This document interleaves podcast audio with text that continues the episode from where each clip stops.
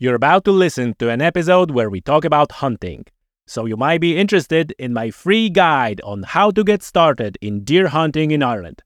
To get it, go to deerhunting.ie or click on the link in the show notes. From this guide, you will learn how to get a deer hunting license, obtain a firearm certificate, and get permission to hunt deer on a chosen piece of land.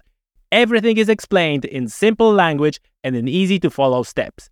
Get my free guide on how to get started in deer hunting in Ireland. Simply go to deerhunting.ie or click on the link in the show notes.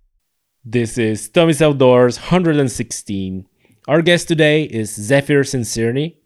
Zephyr is an outdoorsman, outdoors guide, outdoors educator, and originally this episode was meant to be about bow hunting. You probably know uh, from the previous episodes that I'm trying to bring a lot of information about bow hunting, especially to my Irish and UK listeners, and uh, clear out some of the um, misunderstanding uh, or miscommunication, maybe, uh, as it pertains to bow hunting. Uh, that bow hunting is uh, inhumane or less humane than rifle hunting. So that was the idea of this episode and uh, we got together with Zephyr. And by the way, big shout outs to great friend of the podcast, Moose Mutlo, who was our guest in episode 109. He gets us together. Uh, so we sat down with Zephyr, and it quickly turned out that Zephyr lives such a interesting and fantastic lifestyle that it would be really unfair to only dedicate this episode to bow hunting. And uh, so we start talking, uh, you know, how he lives in Alaska and it turns out a fantastic episode very multi-dimensional episode where we talk about climate change and subsistence living and hunting and fishing and also about bow hunting um, uh, towards the uh, second part of the of the episode. Uh, extremely interesting episode and i had a great pleasure talking with zephyr. He's such a wonderful soul um, so yeah, I'm pretty sure you will enjoy this episode. Uh, whether you're a hunter or maybe you're just interested in subsistence living, or maybe you're just interested in you know how people live in uh, other parts of the world, uh, Alaska in this case. So I'm sure you will enjoy this episode of the podcast. And if you do, leave the rating. You can rate the podcast on Spotify and on Apple Podcasts. Leave the five star rating. That's a great help for me and for the podcast. Um, and if you want to support me personally, as usual, buymeacoffee.com slash Tommy's Outdoors. I'm editing those episodes extremely early in the morning. I mean, like 5 a.m. in the morning, uh, just to bring them to you and then keep up with all the other stuff that goes in my life. Uh, so, coffee is very much required. And you can help me by buying me a coffee. Buymeacoffee.com slash Tommy's Outdoors. Link in the description of the show. And now, without any further delay, Zephyr Sincerny, and subsistence living in Alaska.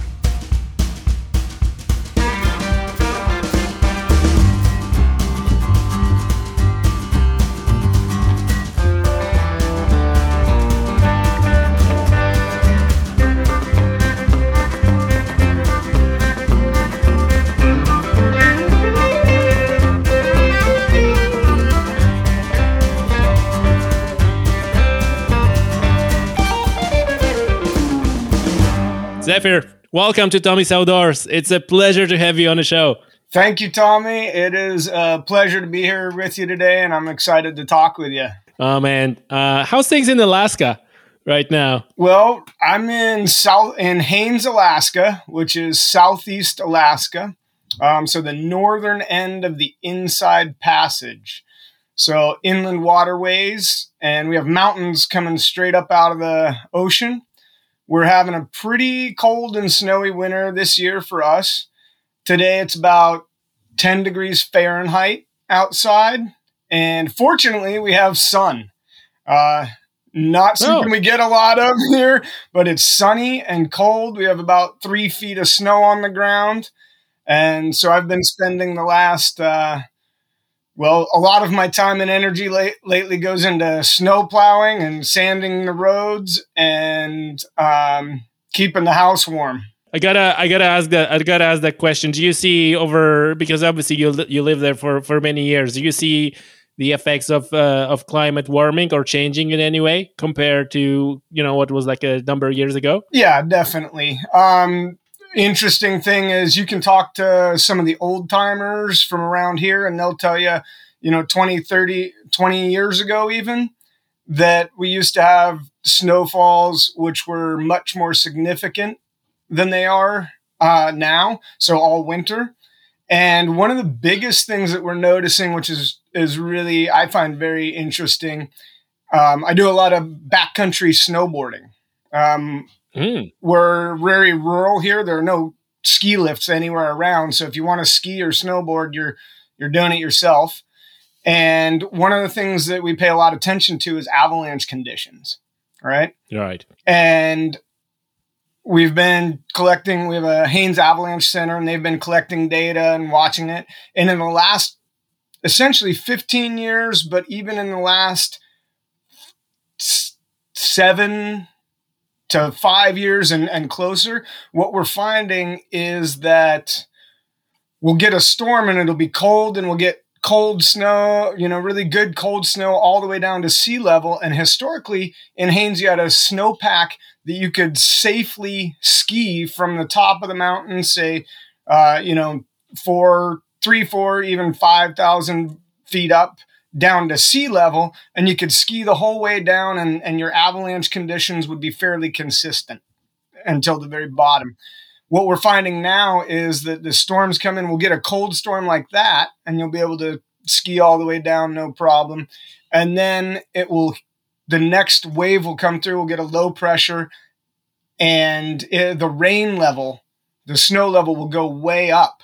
So now you're getting rain crusts and freeze crusts much higher on the mountain, which is where you typically want to be skiing and snowboarding and so that's essentially cr- increasing the avalanche danger significantly in the areas where people are recreating. So it's, I mean, that's one example is that those snow levels on those storms are coming up much higher than historically. You can also see around this area. Um, I get out on the boat a good bit and do some sailing. And when we go by glaciers, we, I can see glaciers actually out my front window right across the, the river. And you can see just, I mean, significant, huge areas where the glaciers have receded in the last 100, 50, 20, 10 years. And especially in the last short time, they've been receding, you know, much more quickly. And you can see i mean it's very obvious evidence of that. Um, yeah. So definitely definitely noticing that in the climate shifting and storms being different. And also how storms um, are different? well like i was saying we'll get those the cold storm will come in and snow all the way down and then it'll be followed by a warm a really warm storm whereas maybe historically that would have stayed you know the air would have stayed colder you would have had a colder snowpack and essentially more snow all winter less rain. And that seems to be fairly consistent with a lot of uh, climate change in, in the us is that those snow levels are rising and wintertime snowpack in high in the mountains that used to stay all summer for example take the sierra nevada mountains in california um, you know, that used to be kind of the, they would have a snowpack all winter long, which would provide water throughout the summer for the Central Valley, which is one of the biggest food producing regions in the world. And that snowpack is less consistent now because of those uh, higher snow lines in the winter. I'm glad I asked you because you gave us such a interesting and comprehensive answer. But but I mean, like this is this is real. You know, uh, I don't know if you know, but surely listener of my podcast know I, I come from Poland. So even you know in Poland, the winters I remember as a kid, uh, you know, we had like a minus ten, minus fifteen Celsius and you know uh, snow everywhere and we were playing in the snow and all that and uh, that is not happening anymore. Simply, know, there's like a little bit of a snow here and there. Um, yeah, uh, especially in the, in the central region where I where I was born. Um, that's not happening anymore. So that that definitely uh, is right. going on. Listen, man. Um, the the question I, I usually ask um, people in podcasts, but especially with someone as so interesting as yourself. Uh, how would you? Uh, is it like a two part question? The first part is like, how would you describe yourself? I would describe yourself as an educator, as a guide, as uh, you know, like what, what, how would you? And and I know, like, you know, people might not like to label themselves, but surely, you know, you you you recognize yourself as as um, you know, maybe educator, maybe outdoors guide, and second part of this question is like you you living such a fascinating outdoor lifestyle and how how did that happen? You know that you have this this this awesome uh, lifestyle uh, and not you know in the cubicle or in the office you know whether it was like from the very beginning it you were just straight on this path or whether something happened in your life and then you you ended up in alaska doing what you're doing yeah, I, th- I, think some of both. Um, uh, yeah, so I I would I would consider myself an educator for sure. Um, I've spent I've spent um, I've spent about twenty years or so in the outdoor education field. Some of that has been doing teaching field science education, or you know, um, and then also that has been working with um, well i worked with outward bound for nearly 10 years leading sea kayaking and mountaineering trips in washington state in the north cascade mountains. And um, i also worked in yosemite national park with nature bridge and school age students. Um, i've done some substitute teaching and a lot of things. So when I'm in the outdoors, I love to share it with people. And that's that's been my biggest passion throughout life is a being out there myself and connecting and finding new ways to connect with the natural world and then sharing it with people. That lights me up. Like i love it. Um, and that that ties through. Though i'm not working in those fields currently i still that's still passion for me. Um, and I do, I have worked as a guide and done that. And it's a very fine line, I would say, between like outdoor education and trip leading and guiding. Um, whether I'm being acting as a guide or an educator or a, as a trip leader or an instructor, I feel like I have I always tend towards the instruction mode. I would I would rather be out with somebody and be sharing things with them giving trying to give them tools so that they can be empowered to learn to be outside comfortably, to live outside, to handle adverse conditions, to enjoy, you know, the the place that you're at or whatever's going on. So that's my passion, and um, right now I'm fortunate enough to start being able to do that with my two and a half year old daughter. Um, oh, wow. And my, and That's my great. partner. So, yeah, currently I'm a stay at home dad. And so I, I spend a lot of time with my, my little girl. And like I said, keeping the house warm, cooking the meals, trying to keep it clean and keeping our water system running and our, you know, all the different things. Um, so that's what I do. You're you're also interested in in like a subsistence uh, living, right? You you you you're growing your food, your your uh, vegetables and stuff. Yeah, and that's really interesting, and I feel like that that uh, is connected with the second part of your question of like how did how did you get in? How did I get into this? Um, I grew up on a on a commune in southern Oregon and so that was a very alternative lifestyle. We lived um, a mile from the nearest paved road, and there was a group of families that each each family had their own household, and we had a great big community garden that you know everybody would work in and, and chip in, and that's where a, a big part of our food came from. Um, so there was a lot of shared responsibility by the adults in that. You know, it might be that one person was doing childcare, taking care of the kids that day, so that everybody else could go work on X that needed to be done in the in the garden, or building a new shed, or whatever that might be. So I grew up in rural Southern Oregon, um, very alternative lifestyle. And then when I was about 10 years old, we moved to the town of Ashland. So a reasonably sized town. And um, the reason I share those pieces is because I think that for me, being outside and feeling very a part of and connected with the natural world has been always been there.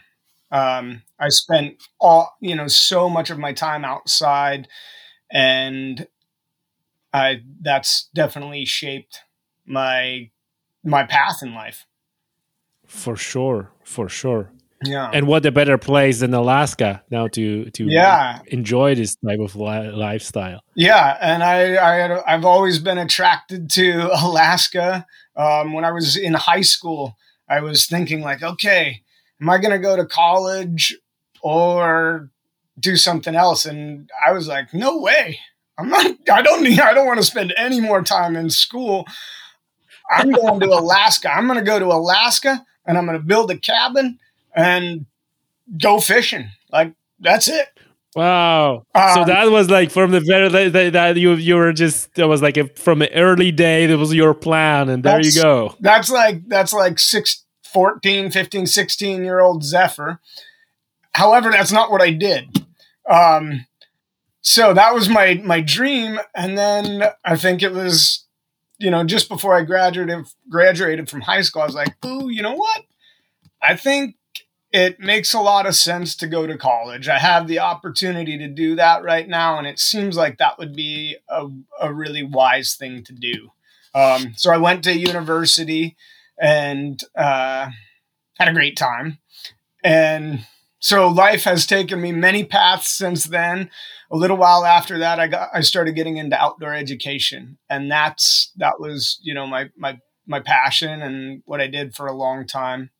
Finally, when I moved up to Alaska, I was working in Yosemite National Park for for Nature Bridge, and I had I had started as an instructor in the field and a campus manager, and did I did that for a long time and a lot of trip leading and um, I was moving kind of up in the ranks, so to speak. So I was doing more and more management, and I was then in the office, and kind of like you said, in a not a cubicle, but in an office in front of a computer, on the phone all the time, and it it wasn't filling me up.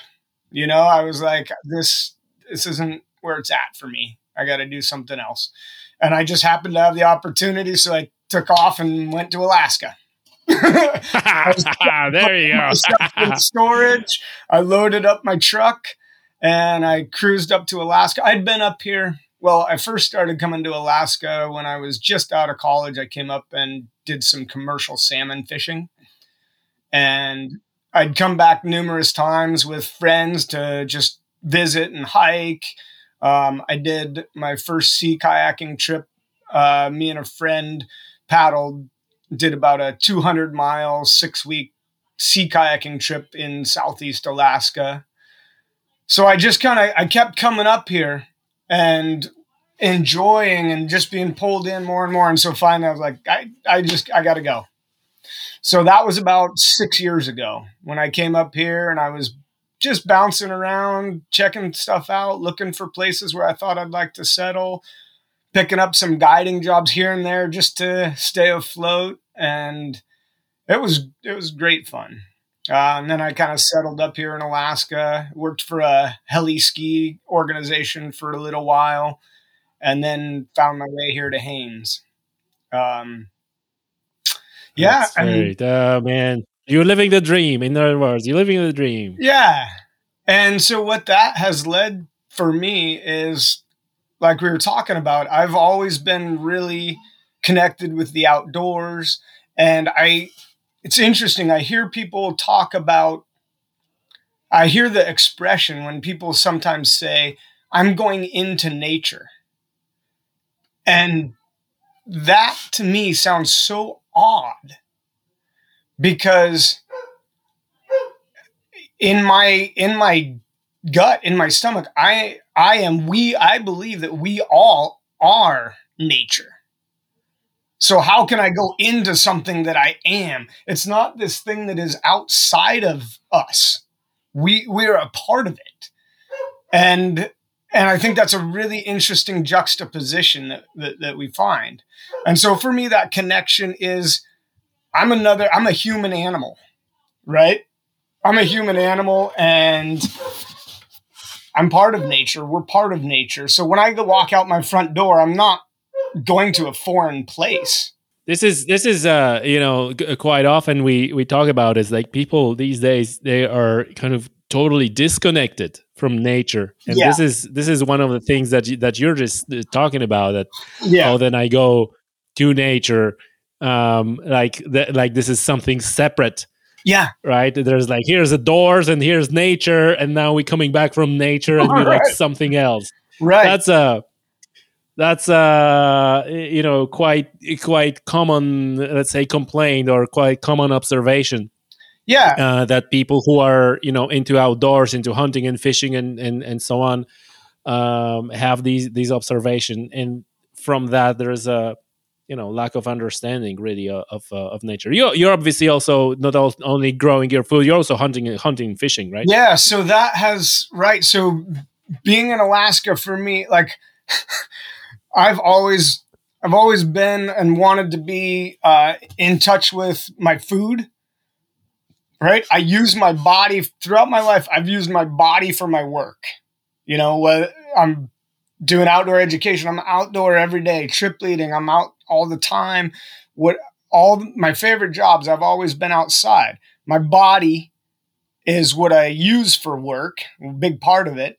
And I've found that what I put in makes a big difference of how I feel, um, physically, you know, what I'm doing, what's going on. And I think, in, especially since I started hunting, I actually have started to feel that even more and more and become more mindful of it.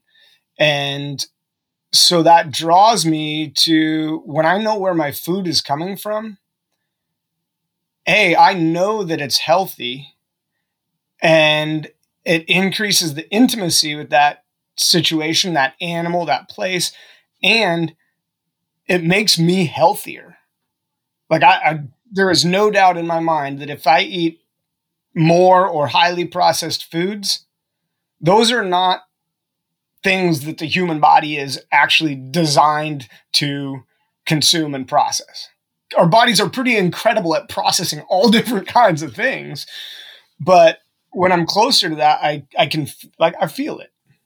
I feel yeah. my health. I even read the read the book where uh, the author was describing how uh, even if you're um, eating beef, and even if there's a you know slow grown pasture fed beef, you know all the all the best things, still those animal act and behave differently than wild animal Mm-hmm. even in the sense of they're not self-medicating e- eating different herbs and and stuff like that and then it was like a fascinating description of you know how that impacts the hormonal system of these animals how it impacts you know fat production of these animals like how that fat is different and then in turn when we eat that how our body process differently those different fats from those animals. Yeah. And and it, it was, you know, it was one on one hand it was fascinating, and on the other hand it was kind of depressing.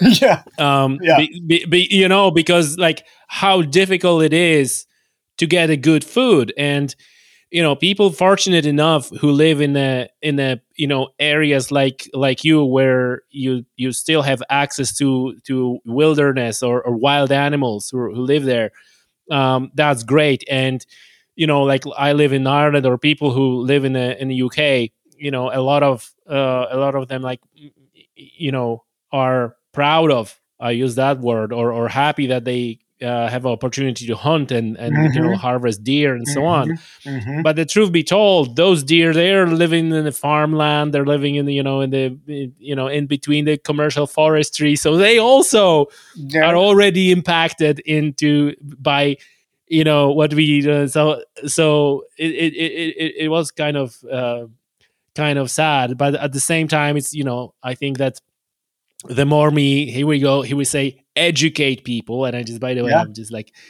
you're a perfect guest for my podcast because this is all about educating people about outdoors and and what's up Yeah. um, you know, the more people know about it, the more the more um, they will. Number one, have a better food choices, make a better food choices. Number two, uh, you know, uh, really put pressure on food production. Um, Mhm. y- you know, demanding better food, demanding um, even even if it's a simple things, right? I'm not gonna buy those, you know, hamburgers that are you know made of God knows what um, I, I'm going to opt for for uh, beef from a farmer, Right. know, you know, so you, so we could see the cows and so on. Yeah. Um, so so listen, listen. So so uh, tell me, are you are you uh, like live, living off completely of the wild game, or or do you, So how does it work? You have like a big massive freezer, and, th- and then you try to fill out the freezer in the season, and then you kind of basically living off that? yeah, um, several freezers. Um, Oh, sorry. um, yeah, so I feel I th- I feel really fortunate to have found and settled in Haines, Alaska. It's a place that still has intact, fully intact ecosystems right outside the door. Like we have ecosystems with megafauna like moose and black bears and brown bears all the way up to wolves. What that tells me is if we have apex predators like wolves in our ecosystem, that means the rest of that ecosystem, that food chain, so the water, the environment, the food sources, those are all intact. I feel really lucky to be in a place where that is still happening. We still have five species, barely five species of Pacific salmon. Uh, the king salmon on the river right out front, the Chilkat River, are uh, pretty low numbers and definitely on the edge. But um, so we have that. We have moose. We have deer a ways down the canal, down the fjord, and with with that, I am able to live a lifestyle right now, which is I'd say it's a quasi subsistence. So I do as much subsistence as I can. Um, I'm a here. We it's one of I think maybe one of the few places in the world, but at least one of the few places for sure in the U.S. where, as a resident, I can go and do subsistence fishing for salmon, and that allows me up to 50 sockeye per season. Um, I think it's 50 coho and even more chum and pink salmon than that. So I can use I use a 300 foot gill net out of and I have a 16 foot aluminum skiff little motorboat that I use to fish on the ocean with. And um, you can also use a net in the river. So I'll have a smaller net.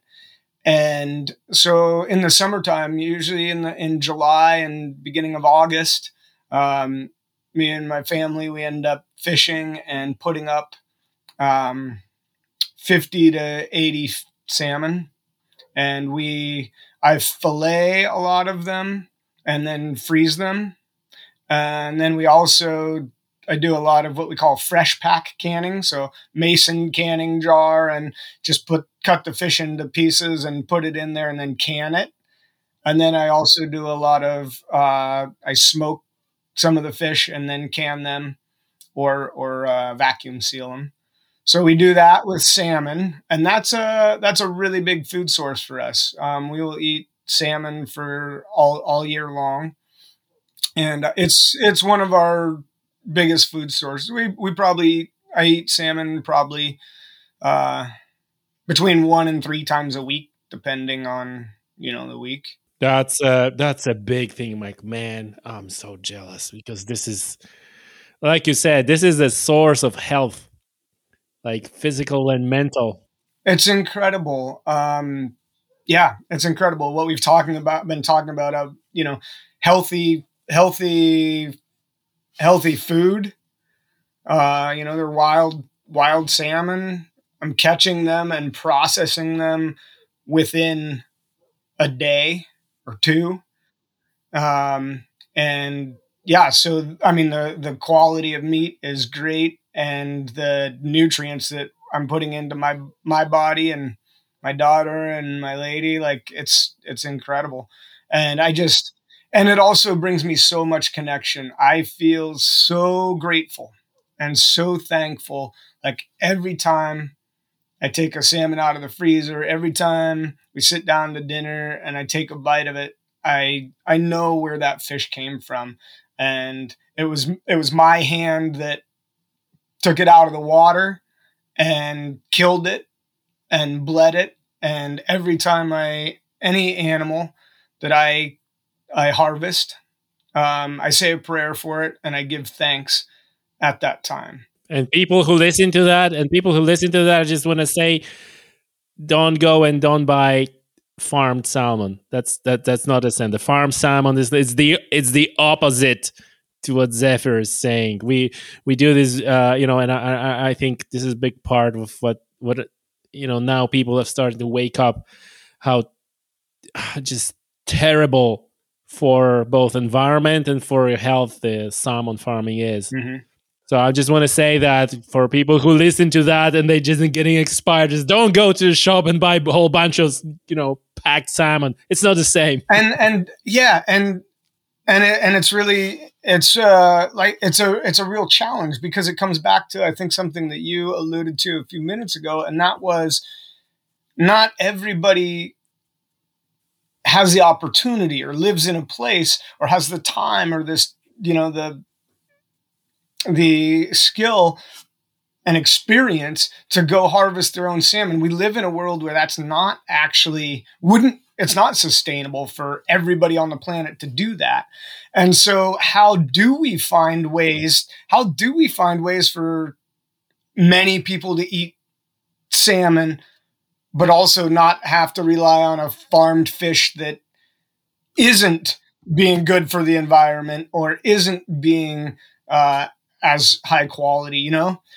And so, yeah, you know, one of the ways one. right here that we're talking about is, yeah, if you're hungry right now and you're like, "Oh, salmon sounds good," go to the, go to the market and look at where look at the label on that and take a few minutes to figure out uh, where that fish is coming from.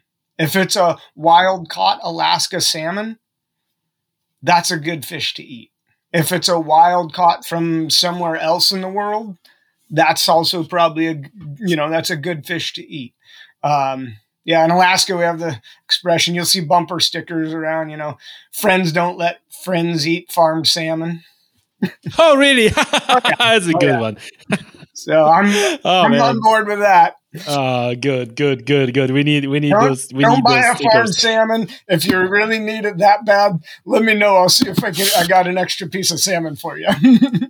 oh man uh, you know but you're you're touch on the on the important problem here because you know uh, and, and, i don't even want to go there because that's a that's a material for entire another episode yeah. of the podcast or maybe 10 yeah but you know with those wild wild salmon um you know obviously uh, I, I, I said many times that you know what's going on in the United States is probably gold standard on on fisheries management and uh, and and sustainability. Although I'm sure you you you know that you know but the bud and the ugly, uh, ugly as well because yeah. I'm I'm I'm guessing it's not all perfect, but then there are other uh, other fisheries of wild salmon that are you know just straight up unsustainable.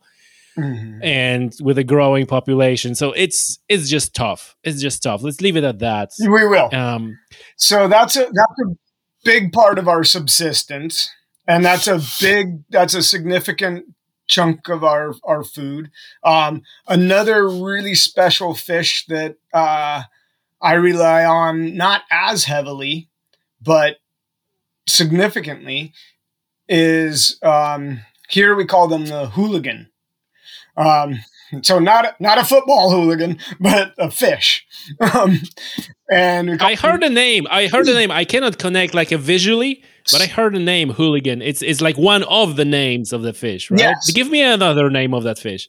Eulachon, and Eulachon is the more of a formal name. I think that's the the actual name of the fish.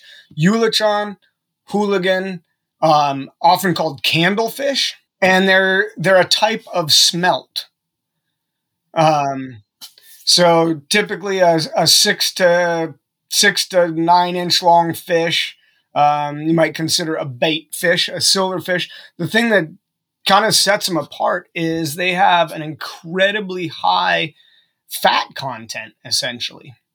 And the native folks that have lived in this area for the last 3,000 plus years um, relied very heavily on the Eulachon to, or the, the hooligan to get them through the winter. They would, um, and people still do this, but they would take and harvest a bunch of the fish and essentially let them ferment for a while and let the oil separate out and then store the oil. And throughout the, the winter, that's one of the things, one of the big ways people survived in this area through the harsh the you know these harsh winters is because they had an incredible fat source that they could store. Um, so the the the Chilkat Indians Native Americans in this area were very rich in that way and so anyway it's it's again, I feel so blessed and fortunate to be living now, and we still have a strong hooligan run on both the Chilkat and the Chilkoot rivers, which are one is right outside my door and the other's a couple miles away. Is that also seasonal? Is it is it like a season that you can can catch, or the season that they show up and then you can catch, or is it exactly. like year long? Exactly. They come to spawn in the rivers. Um, April, end of April, beginning of May, typically. And we go down to the river and you just can take a little dip net and dip them up. And they're great to bring home. Usually, what I do with mine is I bring them home, I brine them, and then I smoke them. And they're they're delicious, um, and they're a great snack. So, like afternoon, if I'm getting hungry, two o'clock, I eat one or two hooligans, and that'll keep me going until dinner time. Um, Man, snacking on hooligans, that's life. Yeah, so that's a really unique and special fish um, here as well.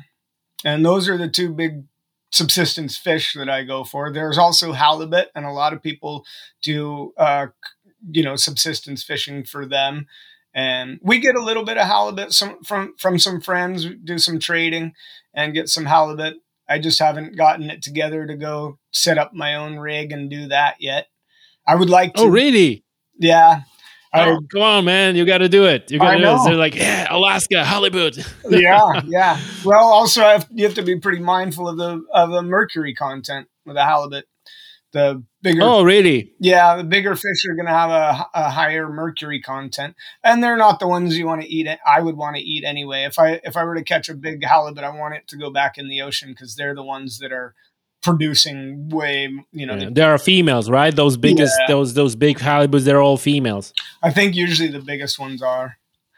Yeah but, yeah. So that's why why they're they're pretty old and that's why over the lifetime they they accumulate mercury in their bodies. That's that's Exactly. So you get the, you know, get a 10, 20 pounder. They're great. Um, so yeah. And, you know, we also do, I also do some, uh, crabbing and a little bit of shrimping. Same thing. I haven't gotten way into that just because there's summertime's crazy here. There's so much going on. You want to do a million things, and uh, but but that's also a good food source that we've tapped into a few times. What part of uh, your diet is uh, wild game? Uh, um, like a well, big game, hoofed like, animals. I don't know, yeah. bear. You probably you hunting bear as well, right? You know, I haven't been hunting bear. Um, there are a lot of black bear here, and I definitely um, consider that, and that's something that I am interested to do. Up to this point, I've been hunting other animals and been able to get plenty of food, so I haven't needed to do that. Um, you know, I think if there was, I guess that's the that's the difference between a hunter who goes from a place and they want to tick off the list a bear a moose and this and that and that well for you it's like different because you're like okay i'm doing that for food like i have a plenty of food i don't need to do Yeah. so i guess your your mindset is quite different how you approach hunting It, it, it- yeah, and you know that's something that I've really I've noticed as I moved to Alaska and have gotten even more into it. I was I was into providing as much of my own food as I could previously, but it's more of a, my way of life now. And um, yeah, for me, it's it is about being outside. It is about the enjoyment. I I love being outside and doing it and hunting and fishing. And also it is about uh it's about the food for me in a big in a big way. So yeah you're right. Like if i can if i'm hunting other animals and i have enough meat for the year i don't need to go hunt a bear or whatever. But at the same time sometimes it gets gets lean and you're like okay what what animal can i get right now? Um, yes that's the other that's the other side of it. And and i and I'm in a place where you know if I don't if I'm not able I'm not living an entirely subsistence based life, so if I'm not able to get that food, I do buy things, you know, from the market, from the supermarket, and you know, so you're not religious about it you just you're just uh, keeping healthy balance and when you can you do and when you don't you're not going on a hunger it's like no i'm not eating anything Right. Just- Well, and you know what I've I've noticed in myself that actually in the last several actually since I started hunting if I don't have game meat I just won't eat meat in my diet. Right now, I, as I said, we do go to the market and I w- I buy some bacon sometimes and you know buy a sausage because I I can it's easy enough you know it's easy. And buy a chicken and um, you know when i'm doing those things i try to look at the label and i, I look at it and i figure out like oh is this a free range? Is this and what does that mean? Um, and one of the big things i try to look at is how far from me is it and i try and buy things that are as close as i can get i'd rather buy something that comes from washington state than from uh, you know vermont just because it has i think a smaller impact on the the whole the whole picture. So, but I, but oftentimes I will just I just won't eat meat. Then, you know, and that's a you know that's another thing you know you have you have plenty of fish and and then you know i, I think that uh, in general in life it's important to not not get you know too entrenched in some uh you know idea that you have to do this or you have to do Mm. that and be kind of be flexible and yeah, uh, I guess our our uh, this is healthy for our bodies as well because our bodies are also built to um, you know go through these changes, right? Like Yeah. uh, Yeah. think that is very uh, let's say in fashion these days in a in a in a, a fitness industry and and so on is the intermittent fasting and all that Mhm. and that only comes from the fact that our body is was just built for the periods where we don't have much food and we're fasting and the certain processes are happening in our body it's natural right, uh, and and if you think about it being fed well all the time is not natural because it, it, right, right. it, it didn't happen for like thousands and thousands of years that you always had a food in the freezer right right. So surely your body built stuff uh, to for Three- those occasions three good three good sized meals a day with snacks in between as not always Exactly. The norm. exactly exactly oh i'm i'm starving right and it's like no people can go 30 days without food you're not Yeah. starving because you didn't have your breakfast right, right. Yeah, it's true. Ah. it's it's important not to be dogmatic about it. Yeah. oh that's the word i was looking for dogmatic yep yep exactly zephyr listen uh and so what what what percentage of your like a gay i because i'm you know when i'm when i'm heading with that i heard that you that you'll be on the, some exciting moose hunts as well Yeah. So I guess like a Yeah. like a moose is uh, gives you meat for like entire year. Like how how Uh, how much is it? I, I was talking with a with a with a hunter from uh, Sweden. I think it was episode 77, and they doing this moose hunt. Mm-hmm. But number one, I think that the Swedish moose is like you know smaller than the one that you get on Alaska, and then Yeah. they're uh, there's like a, uh group hunt, so they're have a rules how they split the meat, and the Oh, the one who shot the moose uh, takes organs. Uh, like a liver and so on, and then the rest, uh, you know, they cutting it, they putting in the Mhm. piles, and you know, so they have a rules Mhm. how they split the meat. But you're is it is it similar in your case? Or are you just you know getting your uh, your rifle or your bow and your uh, you know snowboard and you're going into the mountains to harvest a moose? Um, I have dreamt of hunting caribou from my skis, but I haven't done that yet. Um, so for for moose, uh, I'm I'm relatively new to hunting moose. I think I've I've been I'd say I've hunted hunted pretty hard two seasons and then a little bit in a couple other seasons. So I'm really still learning it, and it's a really interesting hunt. Uh, and I'm learning so much about moose and their habitat and how they work. Mm. Because to be a successful hunter, that's what it takes you. You know, you don't just walk out in the woods. I mean, people think, oh, you're in Alaska. There's probably like giant herds of caribou everywhere, and the salmon are just like always there. And no, like there's a little time when salmon are around. There's there's sometimes when you might find a, a herd of caribou way up north. You got to go for that. But there's also most of the year there's nothing.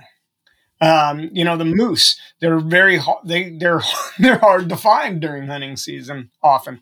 Anyway, I'm learning a lot about them, and for a moose, just to just to cut straight to your question, um, I've been on one successful moose hunt. So one year, me and a friend um, got a a bull moose and splitting that half and half.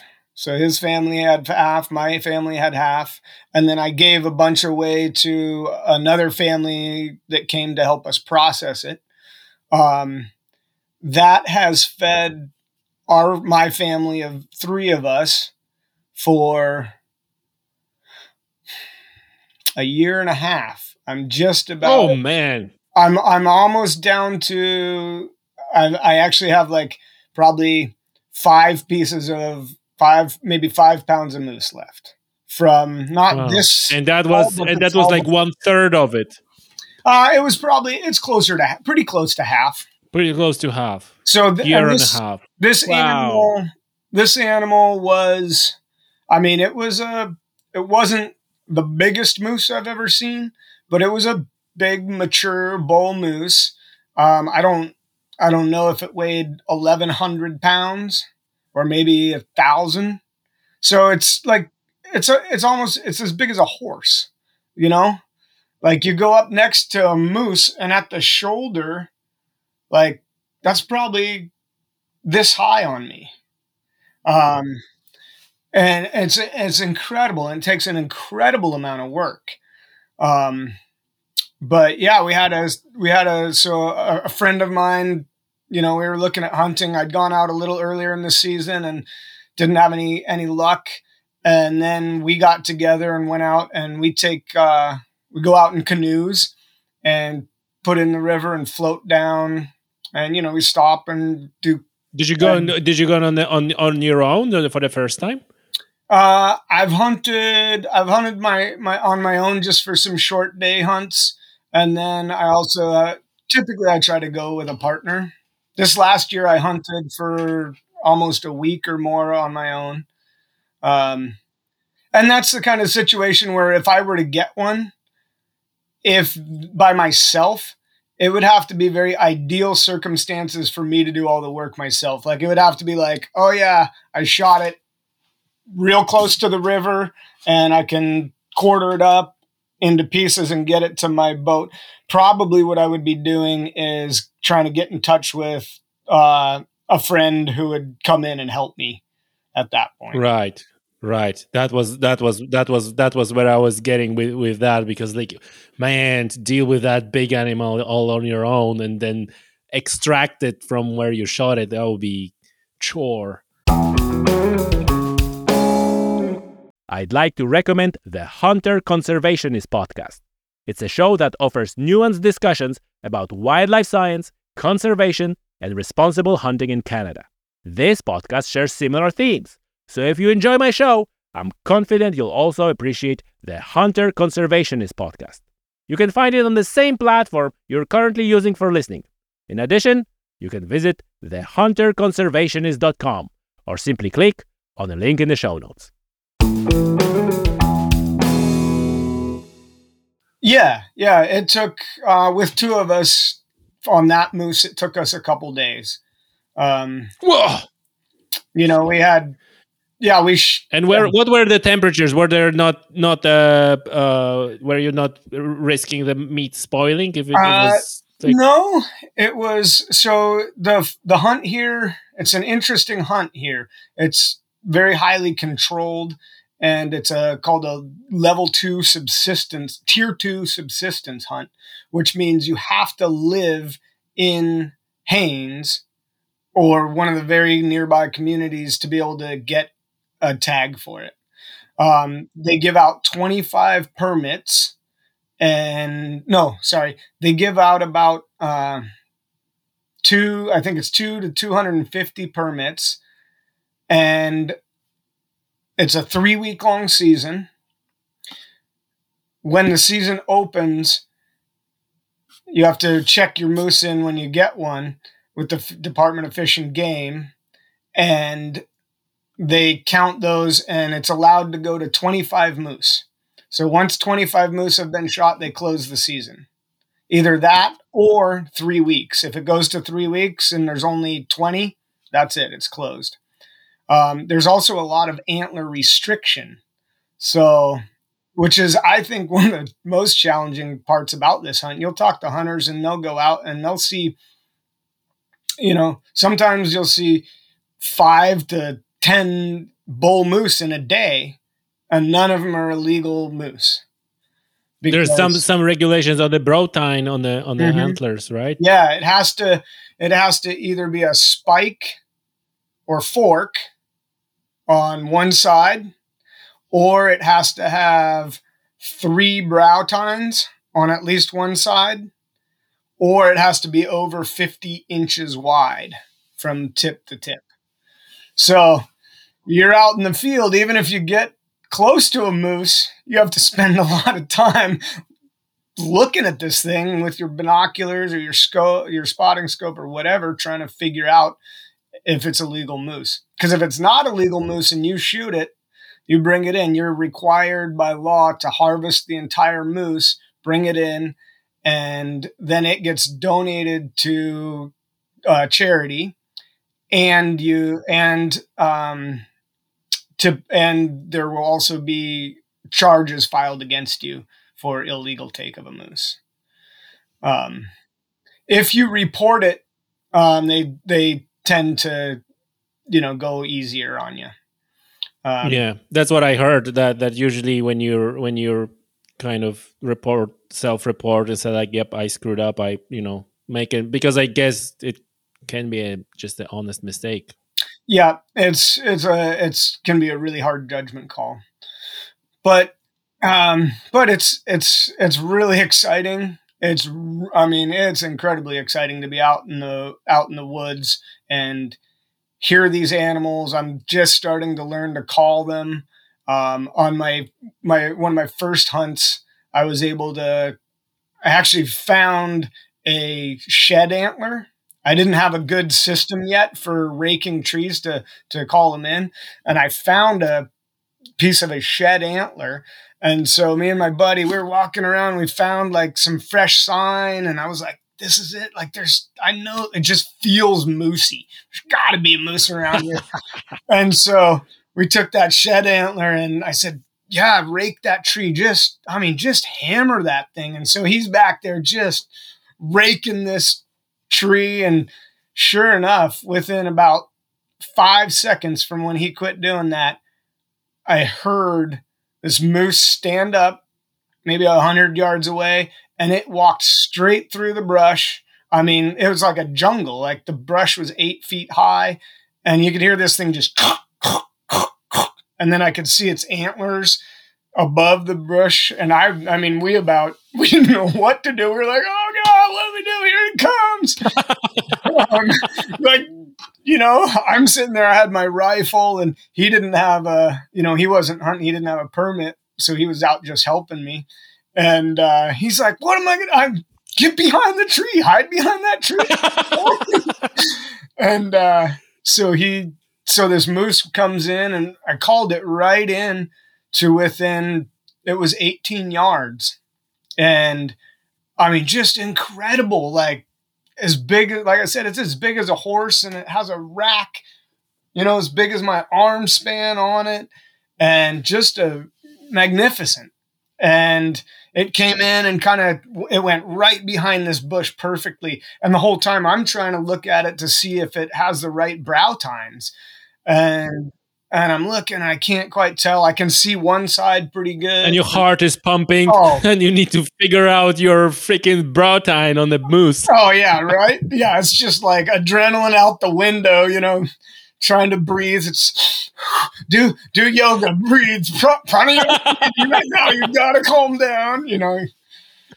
And uh, oh. comes in and and and went right behind this tree, and we just sat there and watched it for a while, and eventually it, walked away. And I I didn't think it was a legal moose, but I also hadn't gotten a really good look at the other side. So we were able actually to come back around to it and and ended up it, it left and then we went and i was able to find it and i thought it'd gone down towards this river and so i snuck through and i was in this grass about three feet high and it came back up the hill and ended up about i don't know eight ten feet away from me and i just kind of sat down a little bit in the grass and didn't move and i was i was up uh, downwind and so I got to sit there with this this giant this big old bull moose, you know, ten feet away, and he never spooked. He never realized that I was there. Finally, he turned his head the other way, and I could see that he wasn't legal. So then, after a little bit of just being really still, he just laid down right there. He bedded down and took a nap, and I just I snuck out backwards really quietly and slowly and, you know, for me, that, that kind of a hunt like that, even though, you know, I didn't, I didn't shoot an animal. I didn't, I didn't, that part of it didn't happen, but it was a complete, that's a complete hunt for me. Like the excitement and the connection to bring, bring this animal in, to get to see it, and then later to get to spend time next to it and also to be able to leave and leave this animal totally it was undisturbed you know? And for me that feels really good. Like for me that was a successful hunt. Absolutely. And and and listen uh so whoa a couple of questions. First of all so is is the whether it's legal or not legal is it not depending on the on the size on the a on or age? Because i would imagine that this big of a moose this has to be legal. So is it not re- so is the legal requirement only loosely related to how old or how big is the animal? The so it, it, it, you're exactly right. It, it is related to the age of the animal and it's related to uh, fish and game monitoring those moose populations. And what you're doing is if you take out the the young the spike fork those little guys they're not breeders. They're not breeding yet. And then you're leaving the bulls that are essentially in the prime of their life. Okay, so you're taking the ones that not breeding yet, and those who are already past their prime, who are already not breeding. And and well, those those big those big guys, either the 50 inch or the three brow tine, they're probably still breeding, but they have probably most likely they have already bred and their genetics are already in the gene pool and they've been doing that for a while. And then, like you said, some of it is once they start getting real old, um, those are your big, big, huge moose. And so the idea is that those moose have already bred and their genetics have gone on and passed on. And so they've produced a lot of a lot of moose, and so to take them out of the pool is gonna um, to take the, them out, but keep those bulls that are in more of the prime of their life in the herd is gonna maintain the health of that of that population. So that so that big giant moose, it it still could get bigger. So it was just yeah, yeah. The Wow, the, wow. the moose the moose that I saw. So the moose that I was just telling that story that hunt about Mhm. um, was not a legal moose to shoot. In the so in in his prime, probably breeding lots of cows or here and there for however many years.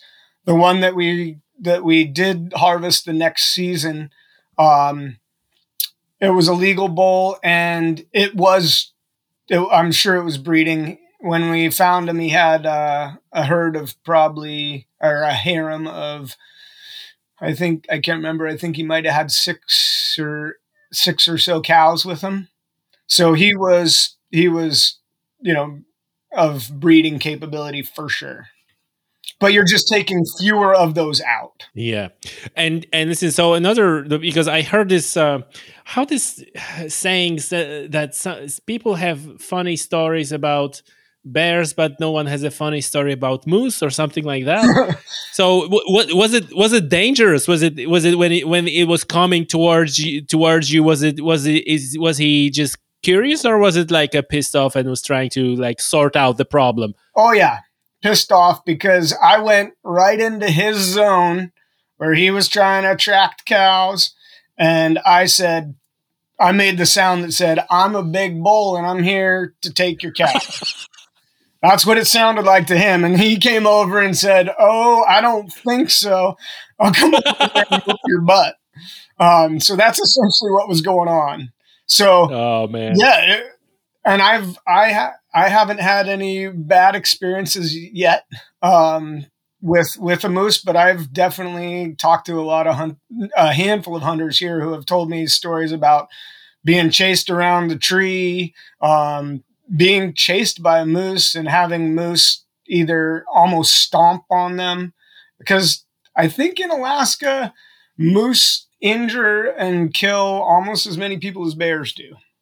So they're definitely they're a formidable creature. not the ones to mess around. Yeah. Hmm. Oh man. So so you're and and so you you finally the following season you got you got your moose. Yeah, I got I got I was able to yeah, me and a buddy were able to harvest a moose together. Right. And- wow, that's the story. That- Yeah, Listen, man. So neat. so so just to go to the to the list. So you you have a moose available for harvest. Mm-hmm. What else? Caribou. Uh, caribou, and for caribou, you have to go quite a ways north from here. You can go up to the probably the closest to us would be near uh, Delta Junction, um, up in back into the main part of Alaska, and that would be about a I can't remember if it's an eight or ten hour drive, or farther. So north is it is it does it qualifies as not really viable option for you know? Um, source? I have I have hunted and harvested a caribou. That was might have been my first second animal that I harvested in Alaska was uh, a caribou with my bow, and that was up on the north slope. So up uh, up off the they call it the Haul Road, but it's the the road that goes along the Alaska pipeline all the way up to to the ocean and then goes all the way to Valdez. But so up on the north slope, I I was able to successfully harvest a caribou with my bow there. So and people do it from here. You know, people will go up north and and hunt caribou um, for sure. So that's within reason. Uh, a lot we of go people, we we get back to the caribou and we get Yeah. back to bow hunting for sure yeah. but uh but the, uh, so so so what are so what other you you also have uh like uh goats mountain goats Yeah. and bear that we know that you haven't hunted but this is option to hunt bear Yeah. goats what sheep but probably sheep is a, is a, the the tag situation and permits is very difficult Um, for an Alaska resident, sheep's not that hard. Um, you'd have to go a little Okay. ways north again. The sheep live farther interior and a little ways north.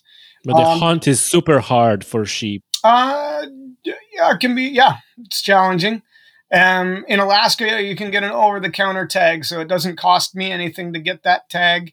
And there's an open season that I can go hunt. If you use a guide service, Okay. they are often very expensive, um, and out of state would be expensive. Oh, gotcha, gotcha. So this is for residents. So again, Yeah. like uh, if you're a resident, that then it's all okay. okay, Yeah. Gotcha. So here I can hunt. I can hunt moose, um, mountain goat. There are deer, Sitka black-tailed deer. Uh, the nearest huntable population is about 15 miles south of here, and um, black bear and brown bear. Um, yeah, that's about it for the big game, and then there's small game Wow, man, that's uh. and grouse. One of my favorite is to hunt what- grouse. oh, and grouse. Yeah. yeah, birds as well. Yeah. Huh. So my I, and and which one? Which one? Yeah, sorry, go ahead. I was just gonna say I think I really enjoy hunting all of them. I think mountain goat hunting is my favorite. Um, Oh, really? yeah, because it's I mean it's the mountains here are rugged. They are steep and rugged and it's a lot of work. It's it's hard to get up to tree line. It's not that far up, but it's a lot of work to get up there. Um, once you get up there, it's it's like it's my favorite place to be. Uh, I love being in the mountains. I love being up high. The goats they go to the hardest places you can go.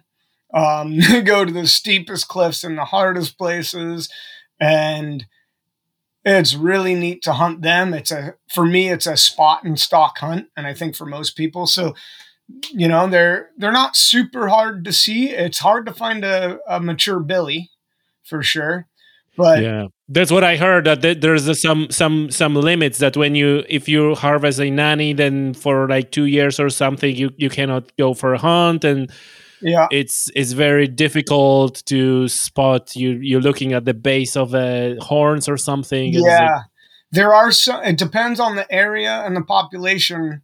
Um, here they they monitor them really closely, and um, so you can hunt a billy or a nanny, Fish and Game, and it's kind of becoming the culture that folks are really pushing towards just hunting billies.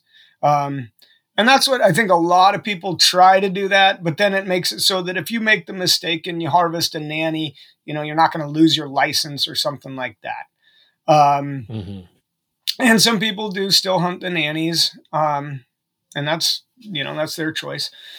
But yeah, it's really hard to tell the difference on the horns between a billy and a nanny. I've spent hours, like hours, very close to goats, hidden, watching them with binoculars, and you'll look at them on one angle and you're like, "Oh, that's definitely a billy," and then it turns the other way and you're like, "No, no, that that antler, it's kind of there, that horn, it's skinny. No, that's a nanny.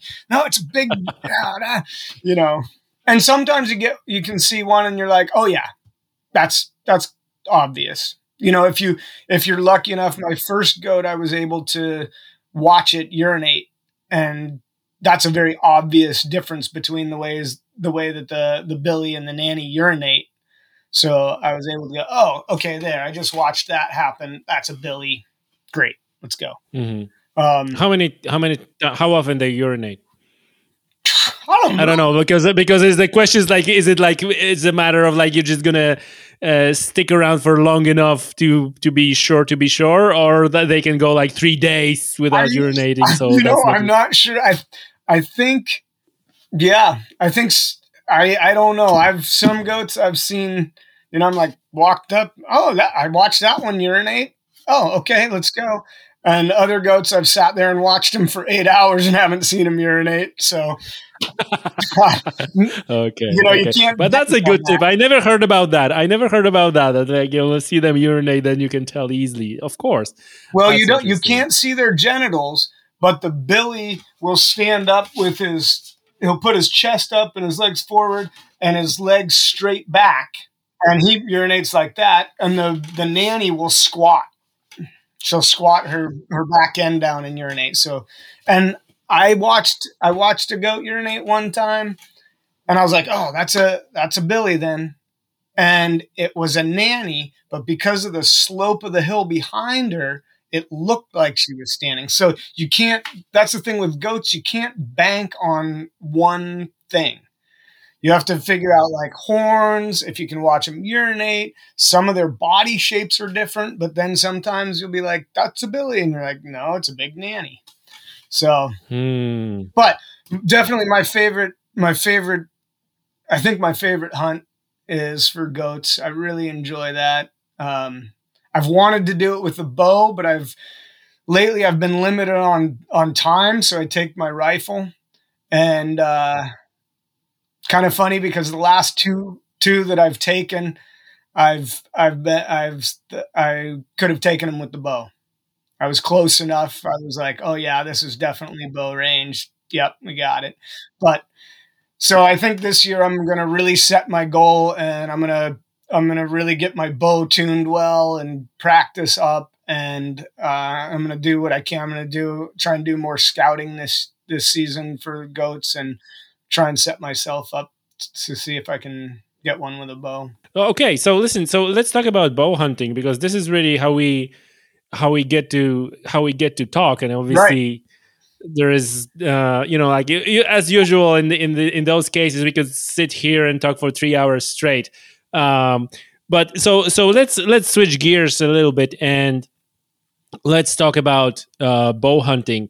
Mm-hmm. And what I am particularly interested in is your views on um, you know how how that compares to hunting with a rifle mm-hmm. and especially you know in a in a welfare aspect of the of the harvest of the of the kill um, let's say and obviously i'm coming from the perspective of european hunter um, yeah. where only in a very few not only very few countries but few even regions in, within those countries uh, bow hunting is is legal where i live and where most of our uh, listeners live ireland uh, uk uh, it's straight up illegal mm-hmm. Um, mm-hmm. on the animal welfare base basis um, mm. so i'm since you are obviously living close to nature and um, you're clearly a person who is very much connected with the animals and understand and and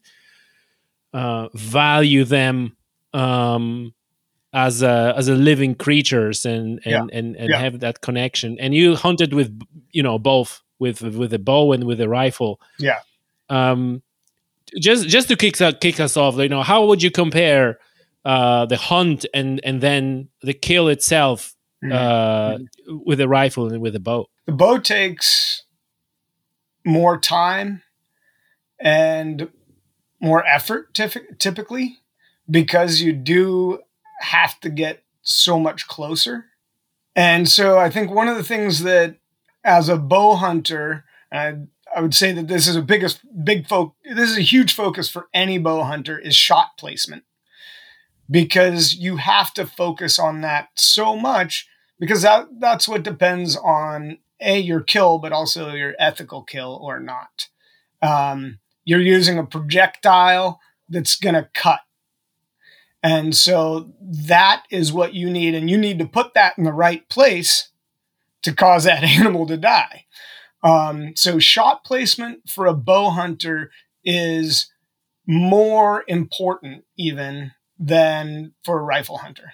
A rifle kills by concussion, right? It's so much force, so much, so much force impacting that animal. It's breaking bones, it's shattering things, it sends a sh- huge shock wave through the entire animal.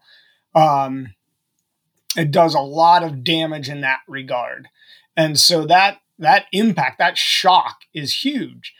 If I if I put my if I put if I'm trying to shoot a deer and my arrow is off by this much, I might not hit vitals and now I've wounded a deer instead of killing it. If I put my rifle this far off, chances are I'm still going to have a kill shot or at least a fatal uh, a shot that I can follow up um, just because there's so much impact force. Um, so how would I compare those those two kills? Is I feel for me. So we're talking. We've been talking about being close to animals in the natural world. For me, when I go out and hunt with my bow, I feel closer. I am closer, and I have to be closer. Um, for me, that's on an energetic level, a connection level, and the physical level. Literally, I got to get closer. I have to be quieter um, because I'm closer, and I'm I'm. You often hear of hunters talk about the red zone. When you get in within the red zone for an animal, that's where it's going to start picking you up. For a bow, you have to be in that deer, that animal's red zone. You're close, and so they're really good at surviving if they hear you, they smell you, whatever, it can give it away. So it's a it's a higher level. Also, it's a to me it's a more natural, almost more gentle way of hunting because when I let my arrow go, it makes a little bit of noise. It's not even as loud as a stick breaking in the woods. And if I hit that animal and I hit it cleanly where I'm trying to hit, um, sometimes it'll go right through that animal and it will jump and it won't maybe it won't even feel that it's been hit because uh because my broadhead is so sharp. I had one deer where that happened. It was a it was a shot that went right where I wanted to. It ended up passing between ribs and through part of the heart and the lungs. Uh, that deer jumped once about five yards and stood there for five seconds and expired. Like I don't know that that deer ever knew what happened to it. Um, that being said, I've also had this is it. This is interesting. I, I heard that many times. So so from your experience, um, because you know I, I always thought that this is like once once every now and then the an, an oddball situation where you you know bow hunter shoots the animal and the animal doesn't know what hit him and you know stands there and looks or just goes back to grazing and then expires right i thought mm-hmm. but then when i talk with bow hunters it, it almost happened to every single one of those so mm-hmm. is mm-hmm. is that like an oddball situation or is it it seems to me like it's maybe not very common but at least it's not nothing unusual to have that sort of reaction or lack of i think that that while it's not the rule with hunting, it doesn't happen all the time. Um, that's what you're striving for. And when you when when you get a shot that's really well placed and works out, I think that that can be a, a an outcome that happens, you know, regularly. regularly, yeah. Um, hmm. I think the the the more common is that you're gonna shoot that animal and it's gonna it's gonna take off running. Um, it takes a little while for an animal to who's been hit and had its lungs or its heart or whatever part of it cut for that to die and they'll go anywhere from typically 50 um, yards and up to 100 yards but they say that typically if you've hit an animal and hit it fairly well, you will find that animal within 100 yards. So overall, you would you would it would it be fair to say I don't want to put the word in your mouth, but would it be fair to say that you you you feel like uh kill with a with a bow is more humane, more well, don't want to so, say pleasant because it's unpleasant, but yeah, I I think it's interesting because it doesn't always happen that way. It happens where you shoot you shoot an animal and it takes a while for it to die. Um, I also don't think that that's probably a terrible way to go. I think that with a rifle, it's it's often but not always very quick. It's a lot of shock. And when we think about, if you want to think about like what is humane, so humane, I looked up the definition of humane the other day, and part of it was compassion for uh, X. So for another person, for an animal, and animals was one of the description. So if we're talking about compassion, which is a is a theme for me for sure, um, I think of that animal and and my goal is to have the quickest, cleanest, easiest kill I can. It doesn't always work out that way for sure. However, that's always my goal. I think with a bow, when that happens, to me, it seems more humane. I've also had quick, clean kills with a rifle, and that feels I will, that feels more. It seems it's more violent because of the significant shock.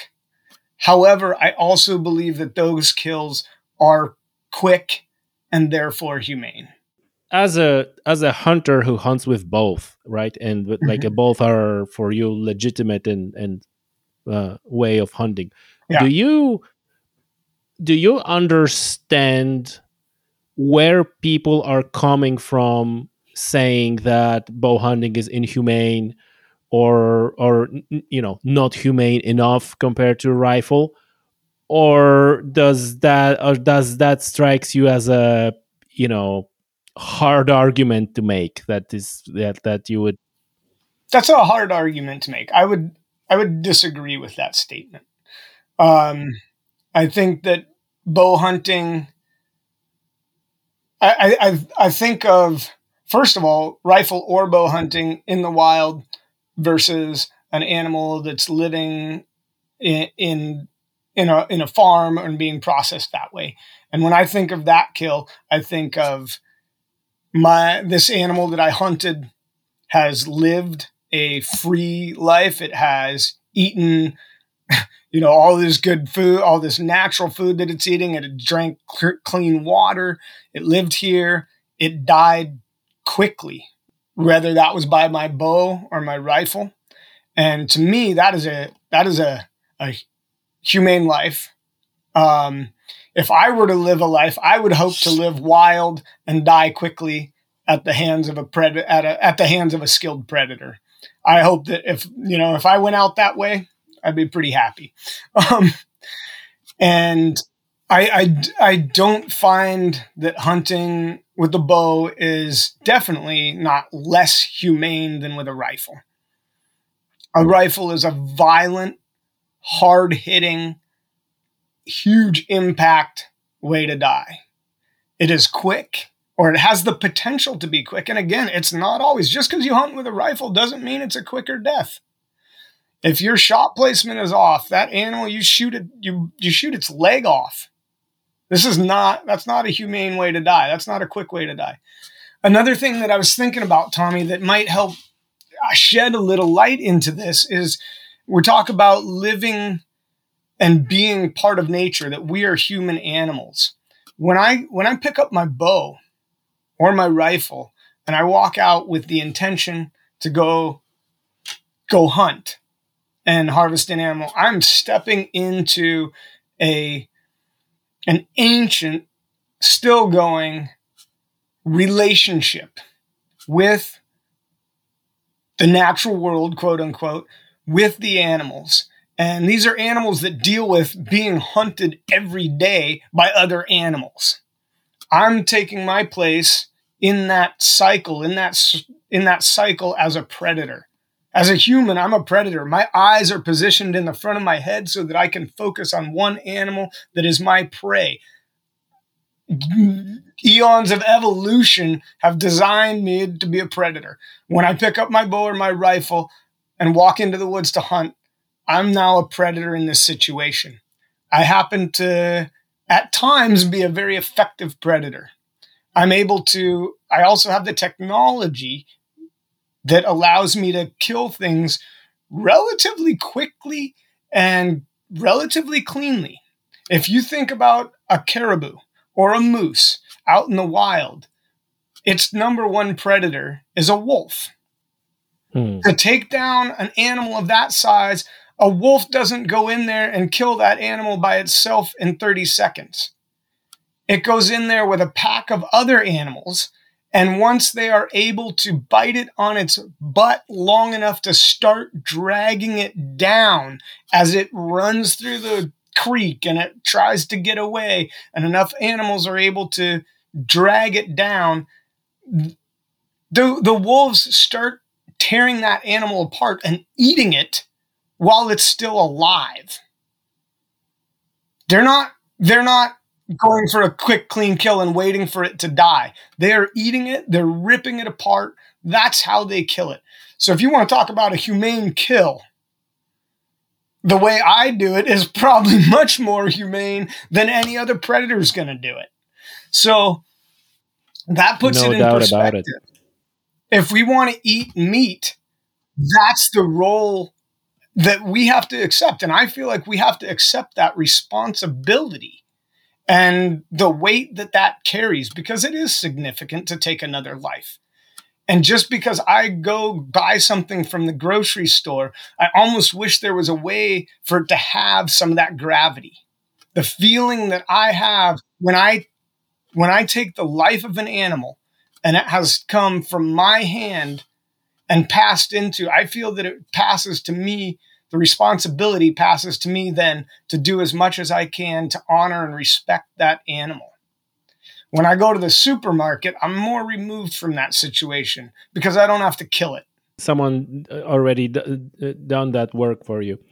Uh, listen, Zephyr. So, so what would you say to the argument that um, because bow hunting is so much more difficult than the you know potential for hunter to being either not skilled enough to make the quick humane kill or potential to you know take a shot that you know the a hunter has no business taking mm-hmm.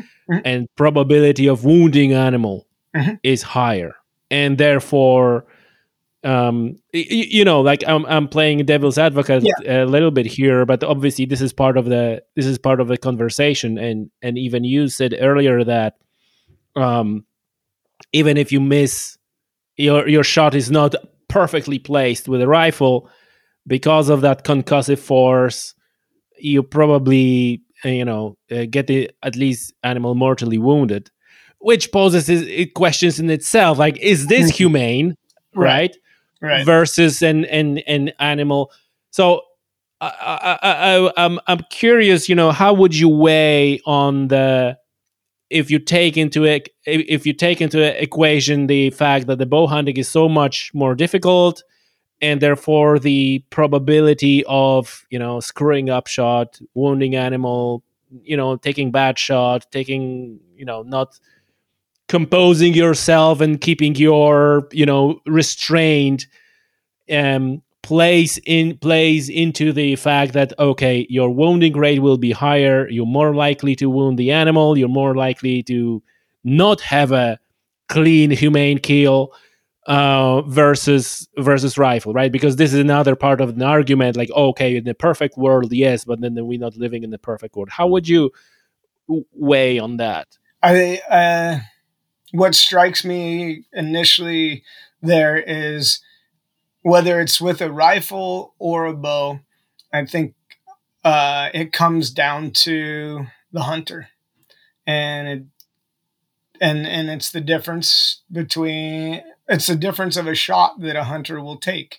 Um, their skill level with either piece of equipment, um, and what shot they are a either comfortable with or how ethical is that shot with either one. Um, so I think a lot of it comes to that, and it's I don't I don't think that it's so much of a difference between the equipment that's being used. It's how it's being used. Because I can have I can take a shot with my bow that is a very very ethical within my well within my range good shot wait for the right angle and it, it all lines up. I can do that with my bow at say 40 yards and that's great easy. And with my rifle i can do the same thing and maybe that's at 200 yards.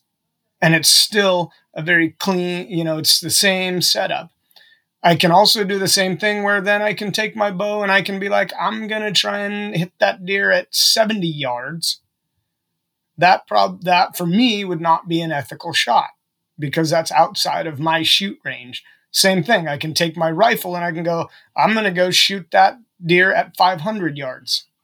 My bow will shoot 70 and put that arrow exactly where I want it if I can hold it. My rifle will shoot 500 yards and do the exact same thing at that range.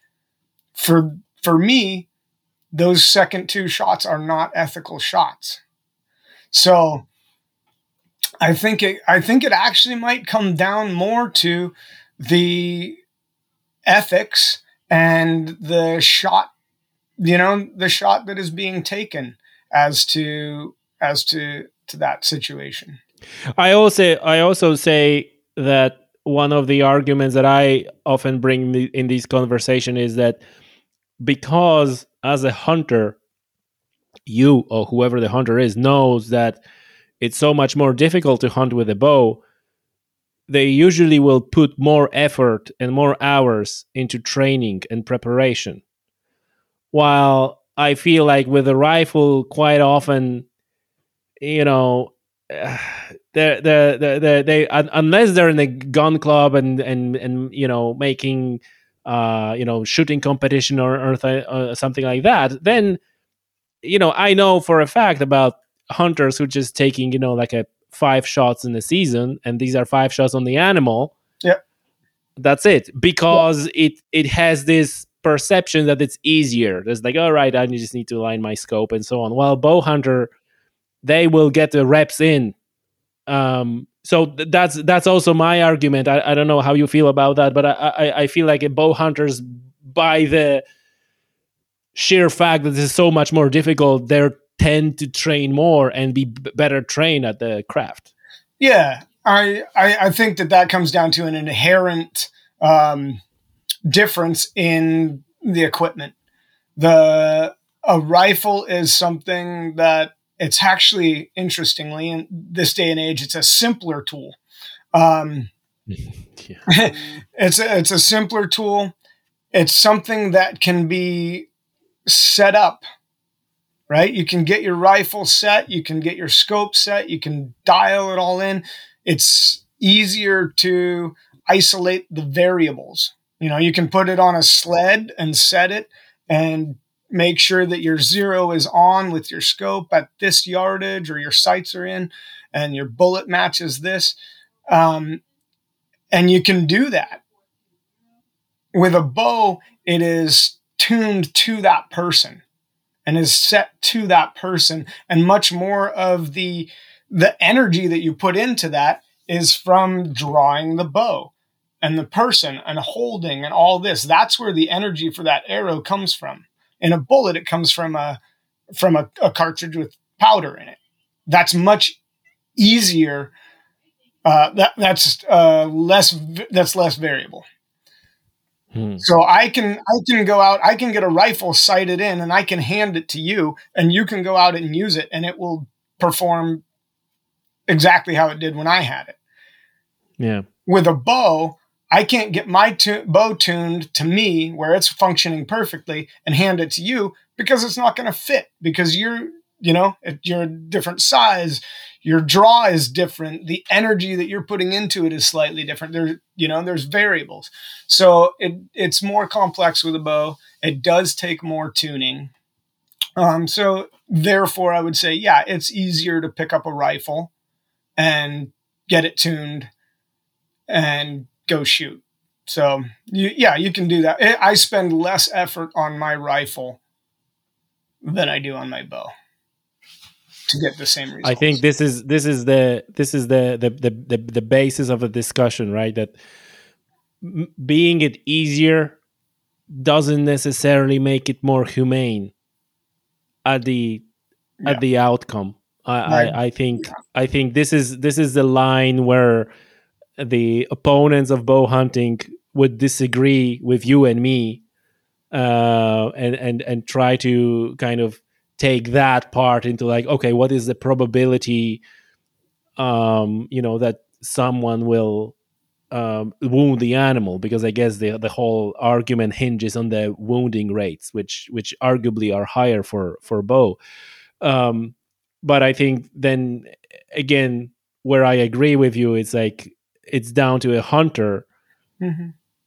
and and that's uh yeah unfortunate unfortunately you know uh one of the one of the just to wrap this up i think that one of the unfortunate things is like the official european uh, hunting organization they said something like they support bow hunting as long as local you know organizations within each country are you know fine with that and and build up and from what i can see like no one wants to touch it even hmm. so hmm. um, it's it's it's it's un, it's unfortunate and you know it's even unfortunate because there are bow bow, bow shooting clubs mm-hmm. there is like a sport bow shooting people have a compound bow and mm-hmm. they you know target shooting targets yeah but, but just somehow that thing is is not making uh not making way so hmm. hopefully. You know discussions like this will will um you know uh, maybe yeah. start at least start the conversation. Yeah, I I I feel for you. that sounds really hard. Like it would be really challenging to to be told like, oh, here's here's a weapon that has been used for eons of of time to to get food and you can't use that because somebody else doesn't think that somebody else's perception is that it it doesn't kill quickly enough or effectively enough. Yeah, and and you made you you you made an excellent point, Zephyr, as well that the humane kill is not necessarily the quickest right? It's it's I, I, think this is this is quite often where the argument is like oh because the concussive force and so on and so on, like like that not necessarily means quick quicker doesn't necessarily means more humane right? Right. Let's lob the grenades at the animal right? That will kill them quickly right? Yeah. Yeah like i mean yeah it's uh, it's a tricky one. And if you know maybe is is it less humane if i shoot a caribou and it it goes and it walks off a little ways and it lays down and it takes a couple hours to die as it lays in its home environment um, and dies peacefully lying down and expires that way. Is that not a good way to go? Is that not humane um, or is it actually humane to be killed quickly with such massive shock that it ripples through the entire animal's body, crushing bones and other things? I yeah. Zephyr, listen, um, just to finish on a slightly lighter note, because uh, yeah. we because we went out deep and kind of dark a little bit. Um, yeah. Listen, uh, are there any words of wisdom, anything you would like to leave our listeners and viewers with um, as a one who is a uh, you know living such a f- fortunate life of connection with nature and and uh, you know subsistence living as much as possible what what wisdom or what advice would you give to all the listeners and viewers of Tommy's Outdoors? Be thankful for the things that are good in your life. Take take the moments to feel how how blessed and how fortunate we are with whatever food and whatever water we have and to be thankful for what we do have. And and remember that as as much as we can make it in any little way that we are human animals that we are part of this natural world. We're all part of this same same world that we're not actually separate from the outside or the animals that we live on this planet with. And so, it, it, and I believe it is our, I believe it is our, I believe it is my uh, charge, my duty to do what I can to respect them, to respect the natural world, and to do what I can to um, take care of it and preserve it and protect it in whatever whatever the best way that I can. Well said. Well said. Zephyr, Thank you very much. Appreciate your time. It's been great conversation. Thank you, Tommy. I really appreciate it. It's been a joy talking with you.